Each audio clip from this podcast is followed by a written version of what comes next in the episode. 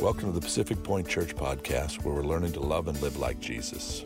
During this half hour, we're praying that God will direct, encourage, and speak to you.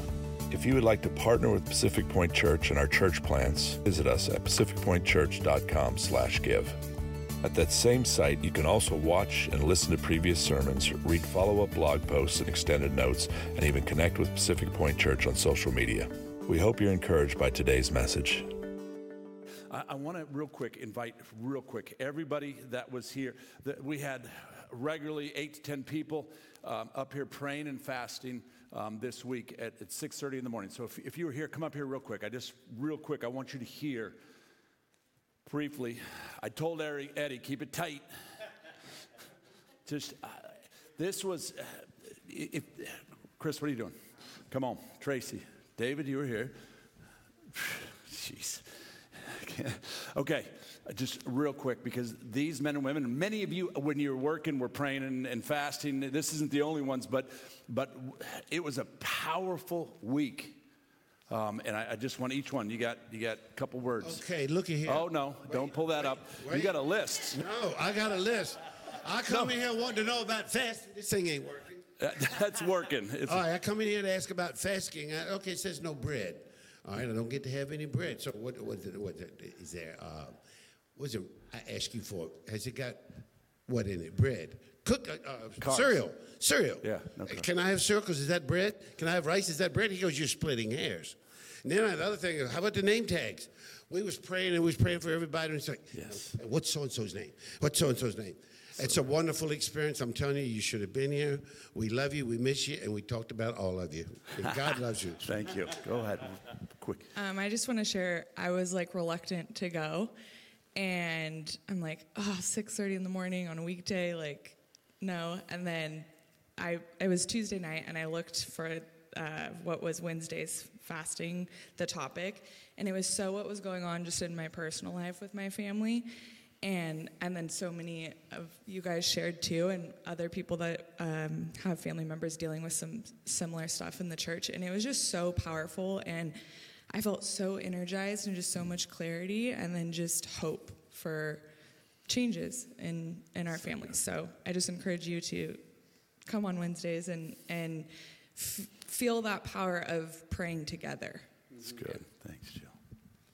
So um, gosh um, the thing that the Lord highlighted for me, so I always think see things like a flurry of um, a blizzard, like God's blessings, God's blessing. Well, today it turned into, or this week it turned into a kaleidoscope of colors, and I, it kind of honed in. And the thing that I just got was the Lord calls us to forgive and to pray for our enemies. So sometimes that looks like family members, sometimes that looks like somebody who hurt us. And and you guys, if you want if you want power, we have to forgive. We have to um, find forgiveness where we have to ask for forgiveness where it's due from the Lord first, and and maybe if it's appropriate from the person. But until we're forgiving others and we're praying for our enemies, um, we probably won't see too much breakthrough. So God bless you. Thank you. And you know, sometimes we we are our own worst enemies, but um, you know what I mean. Yeah. So I'm new here. Um, it's my third time last Sunday, and I sat here and I listened to John. John's like, "Oh, we're gonna fast and we're gonna pray at 6:30 in the morning in a group." I'm like, "No, no, no. That's maybe you guys might, but I'm not gonna." Then I went home and I'm like, just got overwhelmed. I'm like, I gotta, I gotta go. I had the Holy Spirit's like, you gotta go. I'm like, okay. Showed up. He came. I came. Yeah. Yep. Monday, you know, said three words on Monday, said about 13 words on Tuesday. Didn't eat, starving on Monday, starving. Four o'clock, I'm like, oh gosh, please. Just kept going. Tuesday, Wednesday, Wednesday, I'm I'm part of the group. I don't. Yep. I don't even. I told uh, these guys. True. I go. I don't even know, know, these people, and I don't know anybody here except a couple. A couple over there, and that's it. I love it because it's Bring a Friend Day. So anyway, Thursday, you know, same thing, and then it just kept going. I'm like, Friday, it's over. Friday, right? No. Saturday, and, and, it was tough, but. Yeah every morning. That the power of praying in a group is something I never experienced, and wow, wow, it was so strengthening. It was just, it was incredible. So I had a great time, and um, I really just I shed a bunch of layers, and I, it brought me perspective that I didn't. I couldn't. I thought I was looking at everything just right because I'm. I know everything, right? so it was just fantastic, you know. And what I learned now that it's, it's here, we're here. I learned that uh, when I when I don't whatever it is, I, I have a little bit of trouble saying this, but whatever it is, I don't need it. You know, whatever some, whatever whenever Satan's coming to tell me like tempt me saying you need this, I don't need it. Amen. He comes every day. You need this, and it's not a it's not a choice. It's not something I'm saying. Wow, that'd be great. He said, No, you need it, and you're coming in chains, and there's no way that you're getting away. Right? It's good. So anyway, I learned that I don't. If I don't need food, I don't need anything else. It's good. You know, nothing. So that's what I learned. I love it. I love it.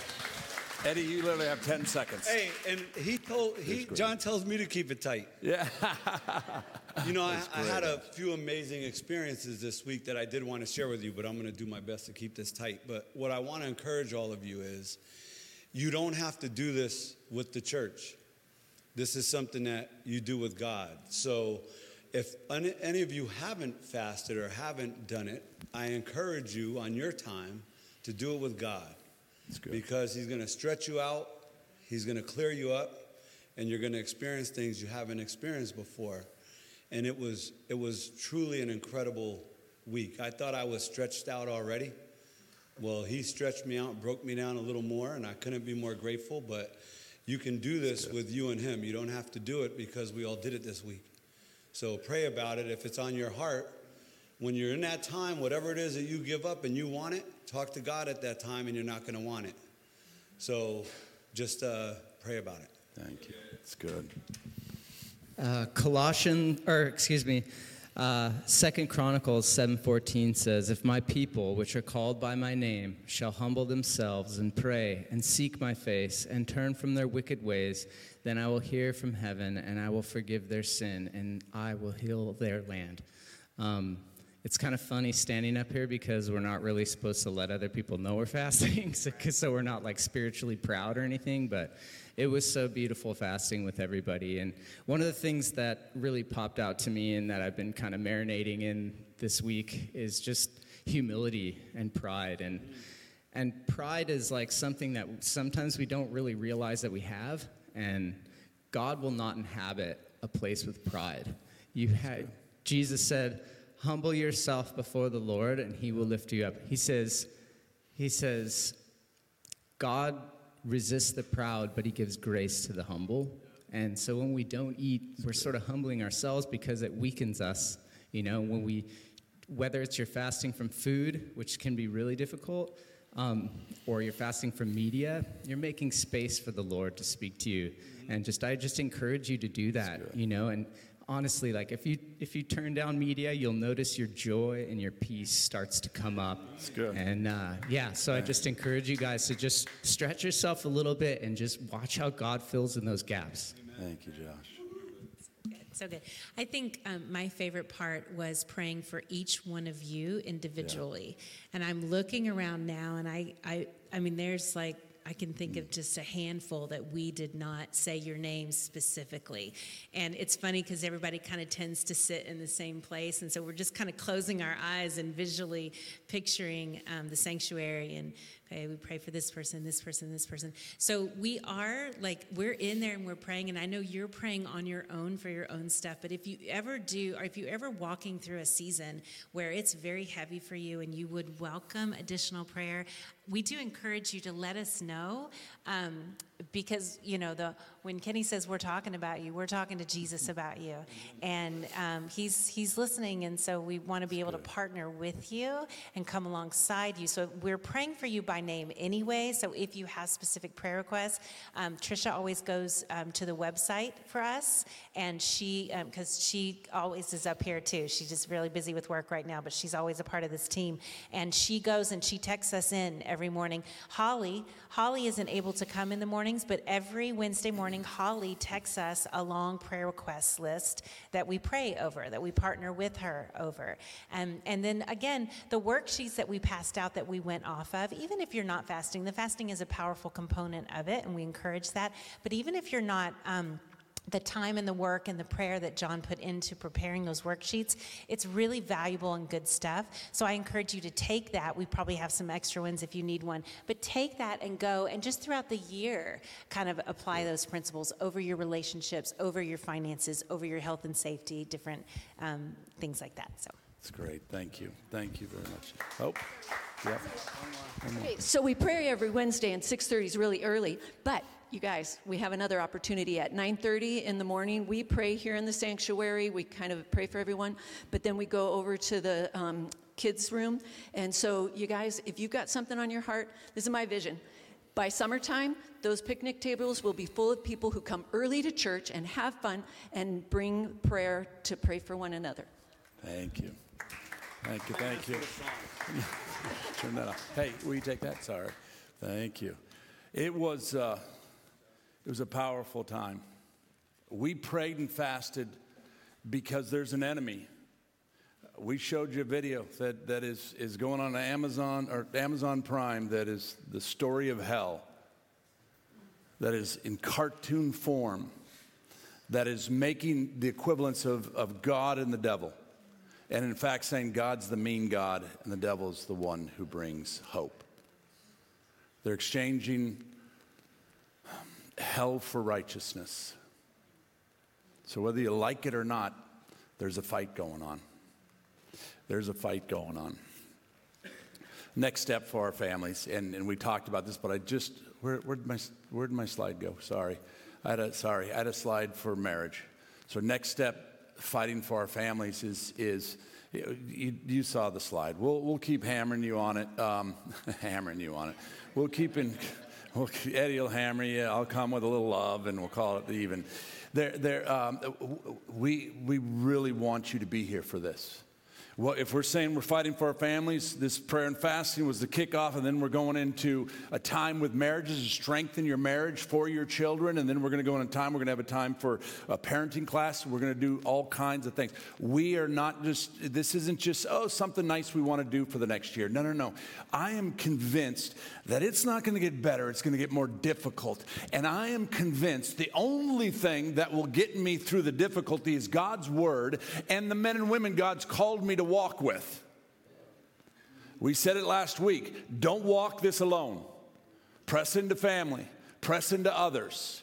And this is one of the ways we'll do it with, with our marriages. Thanks, Jake. Um, oh, can we go back to the slide? Sorry. I, I these poor guys, just give them a, a hand because I, every, every week I send them 14 different things in different orders, and they've got to make sense of my mess. So thank you guys. You guys are great. Um, okay, we're in Ephesians, and it's interesting how it lines up. We're talking about fighting, and our scripture today in Ephesians 4, in this short passage, the Apostle Paul provides particular instructions for Christian living and how to fight for our families. He doesn't say families, it's assumed in the passage because he's talking about the family of God. But he gives us real practical ways to do that. So, why is this so important? We have to understand what and who we are fighting against and fighting for. We have to know what, what the fight, what we're stepping into to really feel the weight of the importance of the fight that we're in. We have to understand that in, in the art of war, uh, Sun Tzu says this if you know the enemy and know yourself, you need not fear the results of a hundred battles. If you know yourself, but not the enemy, for every victory gained, you'll also suffer a defeat.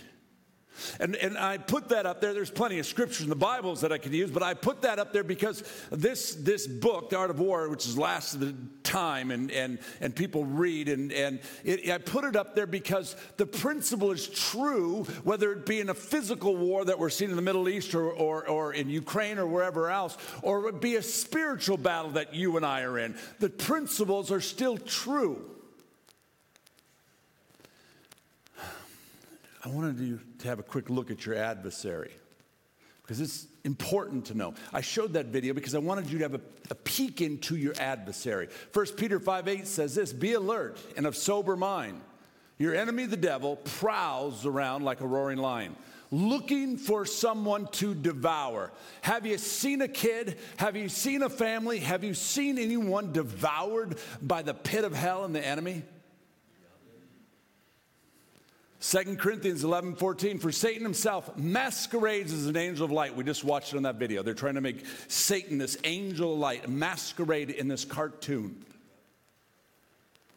Genesis 4 7, sin is crouching at the door. Its desire is contrary to you, but you must rule over it. it, it is, it's, this is a picture of the enemy whether you like it or not, whether we're willing to engage or not, whether we're willing to fight or not.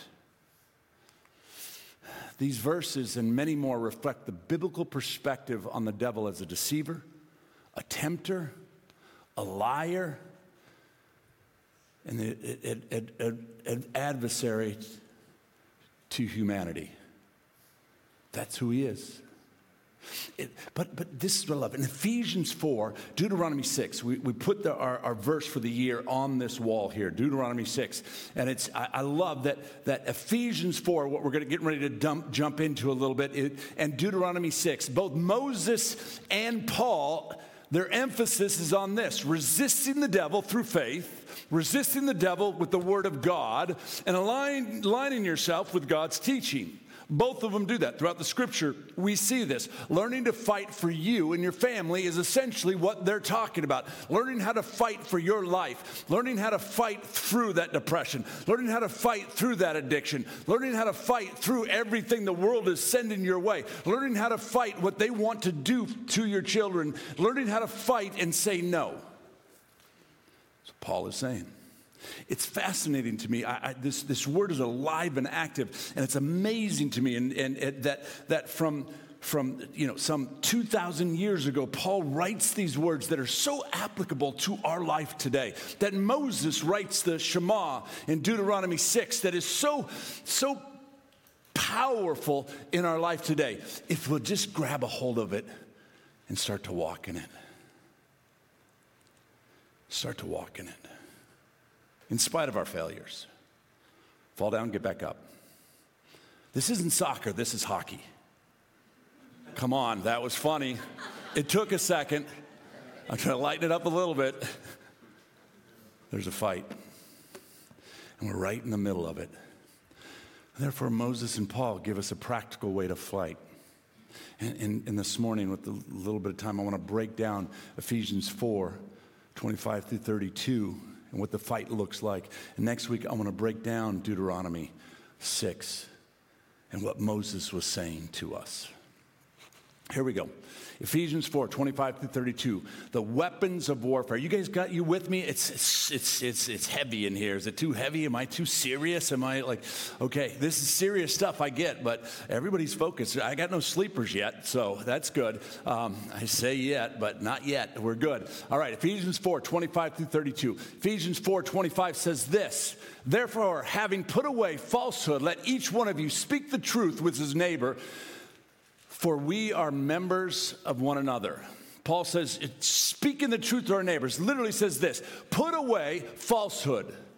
Get rid of the falsehoods. Paul tells us to be truth tellers. He tells us to embrace truth in our words, interacting with one another, interacting at church, interacting in the world in every aspect. But Proverbs says this so you got to marry the two truths here. Proverbs says in 1624, gracious words are honeycomb, sweet to the soul and healing to the bones. There are several levels of truth we are speaking with that we have never had to, or I haven't in my lifetime. Several levels. See, when I grew up, you know, my dad and mom would just tell me, John, they call me Johnny, I don't know, Johnny, don't lie. That is wrong. It's a level of truth, it's a foundational truth. There's, there's, there are lies and there's truth. But today, we have to battle a level of truth that goes to another level, to another place. I'm going to offend someone. I don't care. Because it's the truth of God. I'm not making this stuff up, I'm just reading what Jesus said. But today, the level of truth has gone to another level, and that lie that we have to deal with is Johnny, you're a girl. So, not think about the confusion in a young boy's mind. You can't tell a young boy or girl that is a lie. Do not lie. We don't lie in our house, whatever it might be. So then, what do you do with the fact when you tell them that is a lie, and then someone tells them that you're a girl, you can be whatever you want, you can be a girl or a boy? Think about the, the, the confusion in their mind. There are several levels of truth that we have to deal with that we never had to deal with before. Oh, someone's, someone's leaving the church. Wokeness is a slippery slope to relativism. You want to know what relativism is? The, the, the dictionary says this of relativism the doctrine that knowledge, truth, and morality exist in relationship to culture society, historical context, and are not absolute. In other words, as culture changes, as people change, as people develop, as people grow, then truth moves around with the growth of people. It's not absolute. What's good then is not necessarily good now that is good then that won't be good tomorrow. The truth of this word has stood for over 6,000 years and has not changed. And I will continue, and I do, to stand on this truth because let me tell you, the world's truth is perverted, it's jacked up, and it doesn't bring peace. Tell some young boy or young girl that they aren't what they are does not bring peace, it brings confusion and, and difficulty and strife.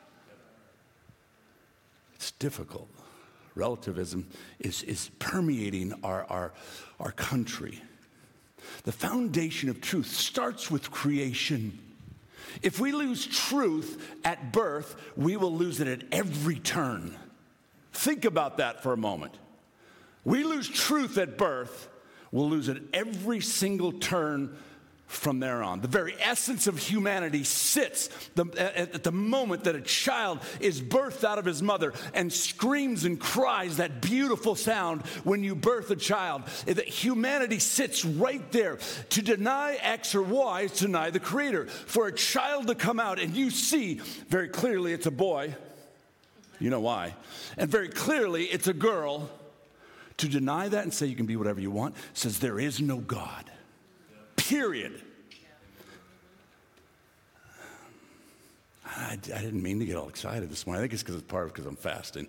Everything seems brighter and clearer. I don't know. the essence of humanity sits the moment a child is delivered.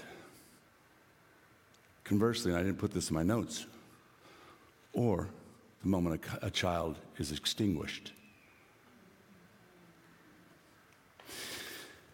The key here for the church is this Proverbs 16 24. How do we be gracious with our words so that they're, they're, they're like honeycomb, sweet to the soul and healing to the bones? You know, the, the angry Christian is not the answer. The in your face, you're going to hell, you're a sinner, you're wrong is not the answer. So the Bible says it's with grace, it's with mercy, it's with compassion. It's that wh- why I put those questions. If brokenness grabbed you, then I think you're on the right trick, is because this when I see what I see in this world, my heart breaks for that person, for that young man, that lady, whomever it is. There's a brokenness inside, not an anger.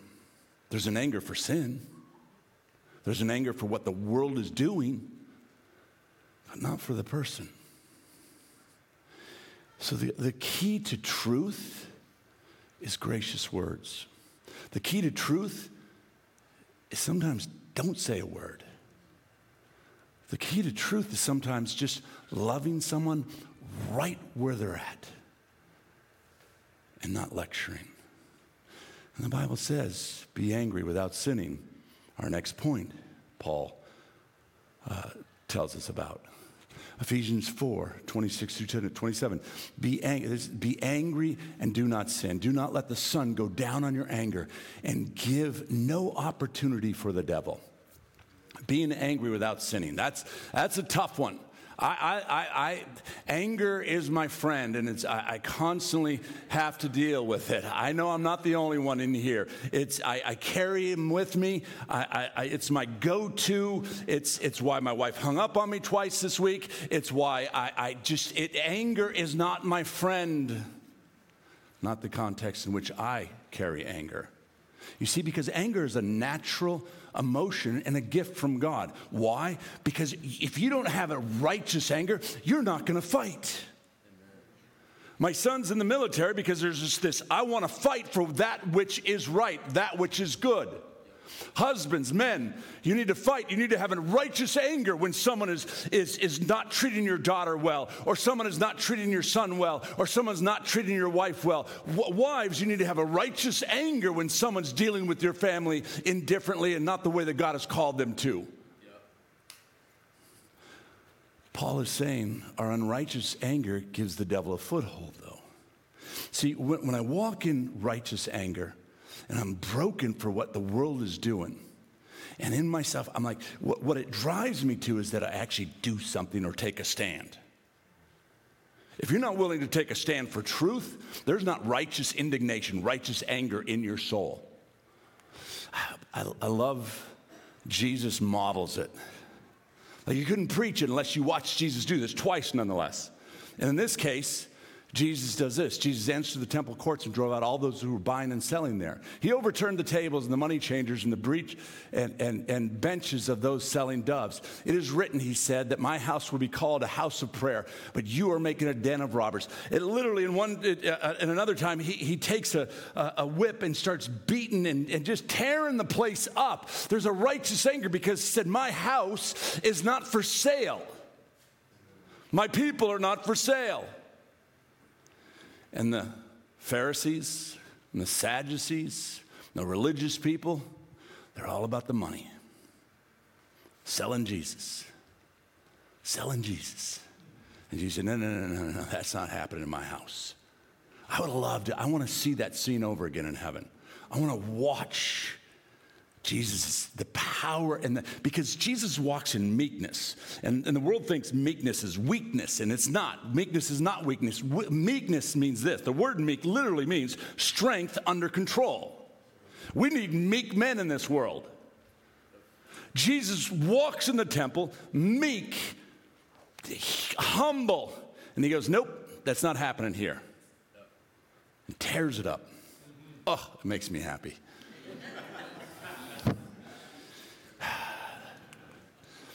See, the issue for me, maybe some of you, is many of us are just straight out angry. Angry at life, angry at our wife, angry at our kids, angry at the guy next to you in the car that cut you off or flipped you off, angry at nothing, angry at the stupidest things. Sorry, Chris.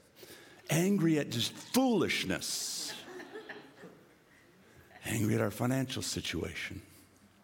Fill in the blank. But, but, but here's the problem with that anger. Or here's the question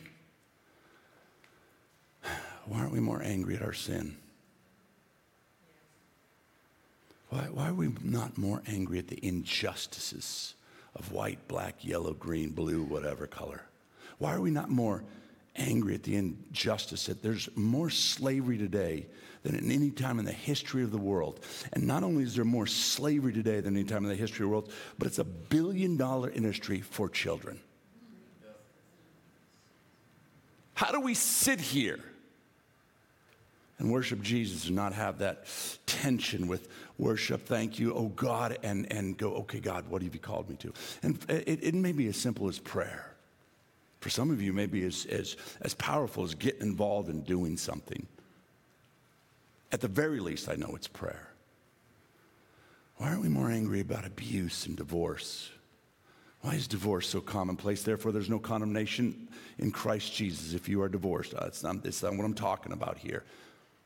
But it shouldn't be a regularity. It should be, you know, an exception. I mean, gee, I'm not going to get into that. But it, it, it, why are we not more angry that, there are, that there's fatherlessness out there?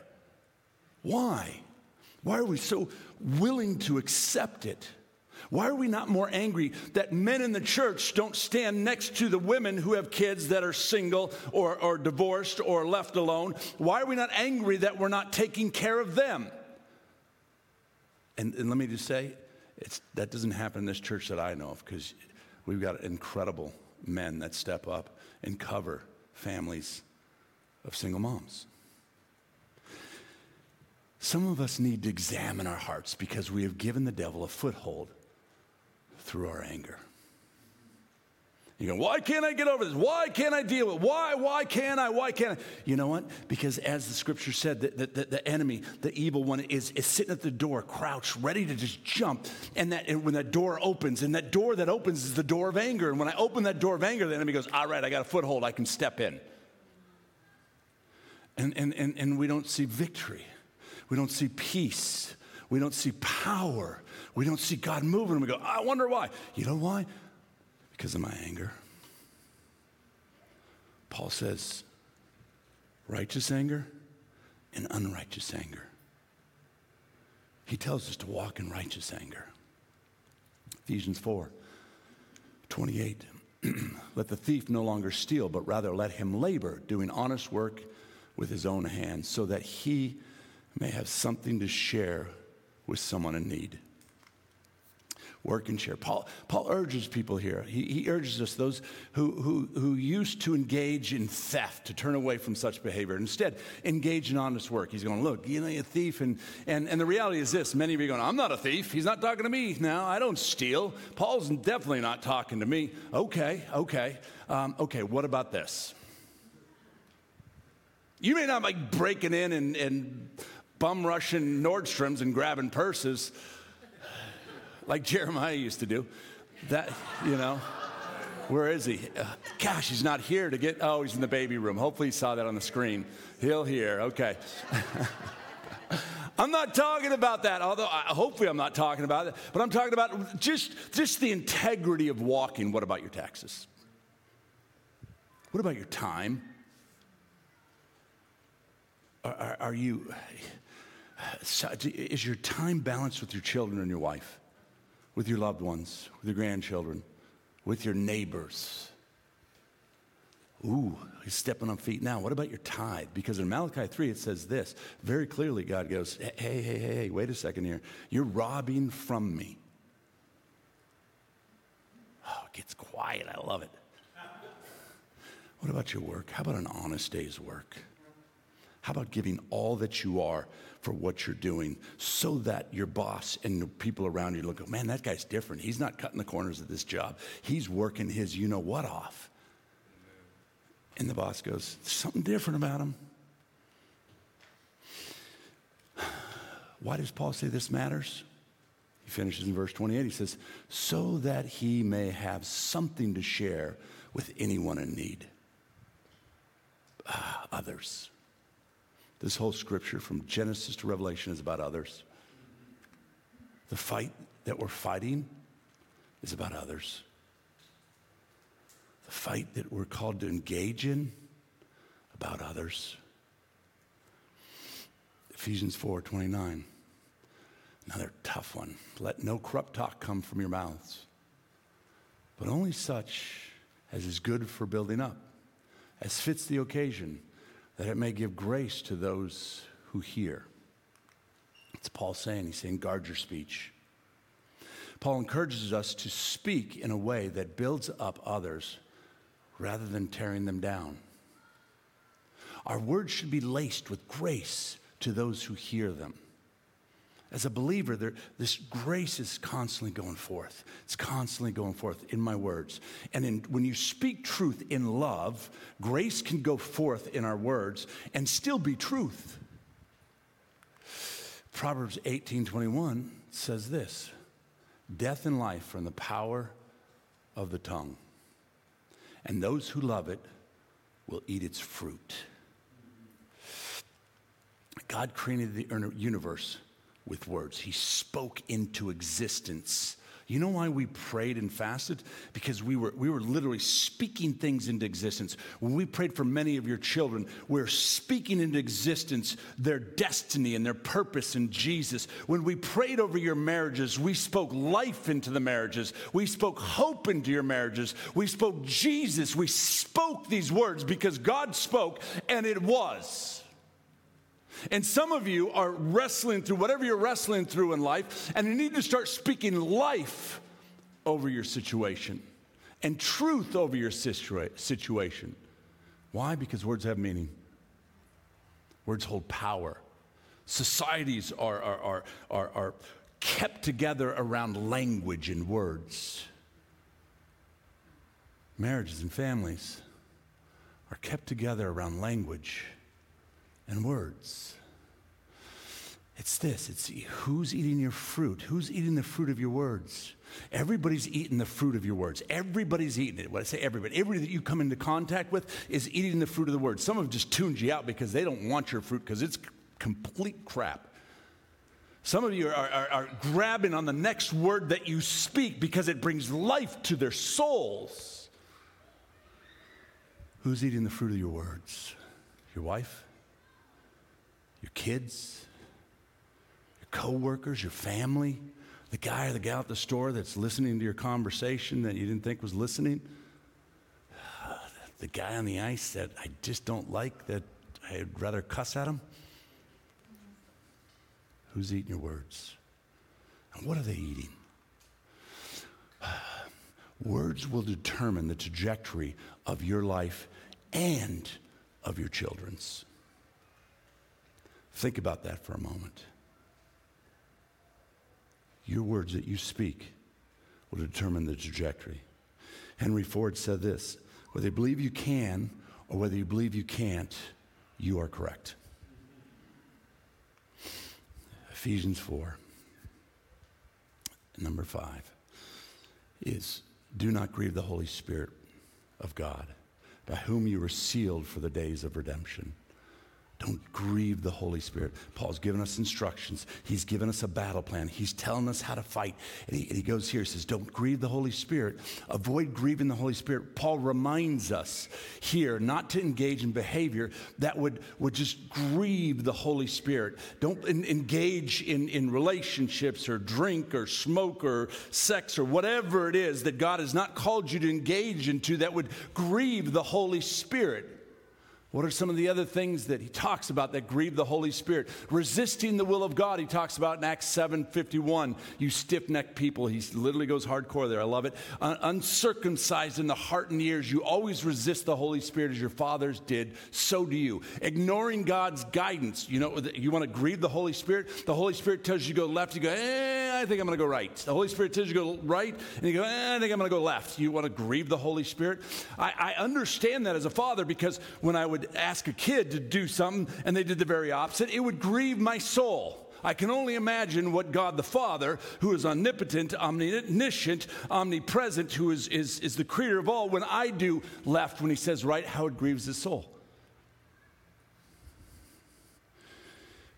Persisting in sin grieves the Holy Spirit engaging in sinful behavior, including lying, anger, stealing, corrupt speech, what we just talked about. This is Ephesians passage and the actions that will grieve the Holy Spirit. Lastly, in Ephesians 4, he says this Let all bitterness and wrath and anger and clamor and slander be put away from you, along with all malice. Be kind to one another, tender hearted forgiving one another as, as God in Christ forgave you. So he says, see, here's the deal. This fight that we're called to is one that's, that's, that's, that's sprinkled with God's grace. Don't think you're going to do it on your own. You start doing it in your own flesh, you'll lose your children. Mark my words. You start dealing with your children in your own flesh, apart from the grace of this word, you will lose your children. Paul lists a number of attitudes that we have to fight against bitterness, wrath, anger, slander, and malice, among many others. There's a fight. There's a fight going on. No way around it.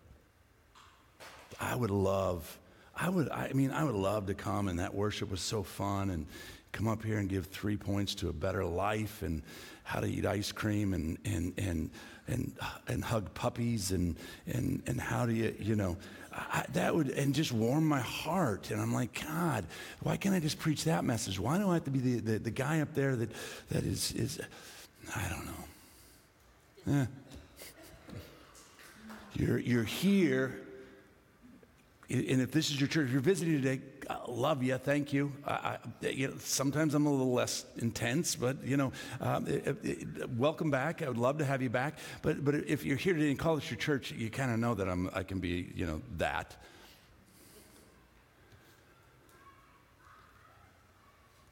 I hate to lose. I hate to lose. God, you guys know what I'm talking about. These guys are expert Brazilian Jiu Jitsu, bad A people. I hate to lose. And God has taken that same spirit and He wants to put it in the men in this church and say, I've called you that you won't lose your children. I've called you to fight so you won't lose your marriages. It's time for the church to stand up. It's time for the church to fight. And Paul has encouraged us to be kind and tenderhearted and forgiving, following the example of God's forgiveness in Christ. Ephesians 4 gives us the tools to do what Deuteronomy 6 tells us to do which is fight for our families. You may not like the messenger. I'm all right with that. But you cannot deny the message. Truth. Deuteronomy, which we'll look at next week. So now what? Write these commandments that I've given you today on your hearts. Give them inside of you. Get them inside of you. And then get them inside of your children. That's the fight we're in. That's the fight that I believe God has called us to to sharpen this church this year. And again, you may say, I don't have any kids. Well, maybe someday. Somebody saying, I just got rid of my kids. You know what? They're getting ready to have grandkids. The fight won't be over until I stand before God someday. You know why? Because I just showed you a video of, of the world and the perversion of the world and what they want. I refuse. I have too many children. I have too many. I refuse to quit. Let's get in the fight. Let's get in the fight. And for some of you in your heads, I know you're going, oh, what does that really mean? I know you preach that word and stuff. Look, it, it means it is the reason we prayed and fasted last week. It's the reason we're asking you to come to a marriage conference to equip you to fight for your marriage. It's the reason we're going to do a, a, a children's parenting um, uh, conference to equip you to parent your children. It's the reason that, that next week, starting next week, I've got little Bible studies and Bibles and children's Bibles for you to take. If you have children, don't take them and resell them. But if you have children to take and grab and, and, and give them to your grandchildren or give them to your, it's an open door for you to go and actually do what we're saying. If all I did was get up here and preach and yell at you and didn't give you tools to do, then go somewhere else. We'll teach you what it means to fight through God's word. That's what he's told us to do. That's what he's told us. As, as, as the worship team comes, comes back up, I want to, ah, no, No clapping.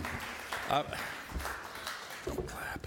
As the worship team comes back up, I, I, I just let's stay in this, this attitude of humility. I'm sure someone got hit between the eyes. I got hit between the eyes today. I'm sure someone's wrestling with one of those things. I'm wrestling with basically all of them. But this is the beauty of church and God's grace and communion. This is why I love receiving communion every week. Because at the end of the message, and you can throw that communion slide up if, if, you, if you get a chance. At the end of the message, we, we have this opportunity to, to repent and be thankful. And, and, and, and as we get ready to receive the elements, which are so precious and holy, and, and we hold on to, and I don't think we always do a good job of it. I, I, the, the, the, Catholic Church has this, this sacredness of, of communion, and unfortunate, the Protestants, in many ways, we don't carry that sacredness. I, I, want this moment to be holy. And the way it's holy is that, that before I come and receive the elements, the, the, the bread that, that Jesus says he gives, that would be a reminder and the blood that would be a reminder of, or the wine that would be a reminder of his blood, he says, before you do this, do it in remembrance of me and, and, and examine your heart. So, my ask for you before you come and receive is that you just take a moment and just examine your life. And maybe it's a time to repent, or maybe it's a time to say thank you. Maybe it's a time to do both. But feel the weight of this moment. And the weight sits at a cross some 2,000 years ago when Jesus spread his arms and said, For you. And we come and we receive with reverence. We come and we receive with a humble heart because of who he is who He's called me to be. Let's pray.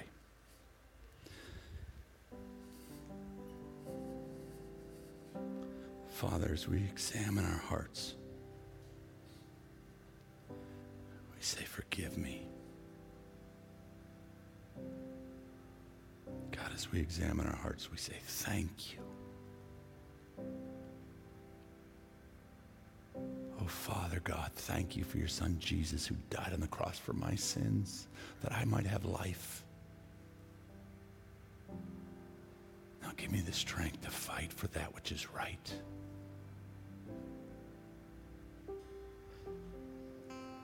It says in the night that he was betrayed, he took the bread and he broke it. He says, This is my body that was broken for you. He says, When, when you gather as a church, he says, Eat this in remembrance of me. And then, then he took the wine that represented his blood. And he said, said when, when you, again, when you gather like this in this church, receive the wine that represents the forgiveness of your sins. And, and do this in remembrance of me. Thank you, Jesus. Jesus.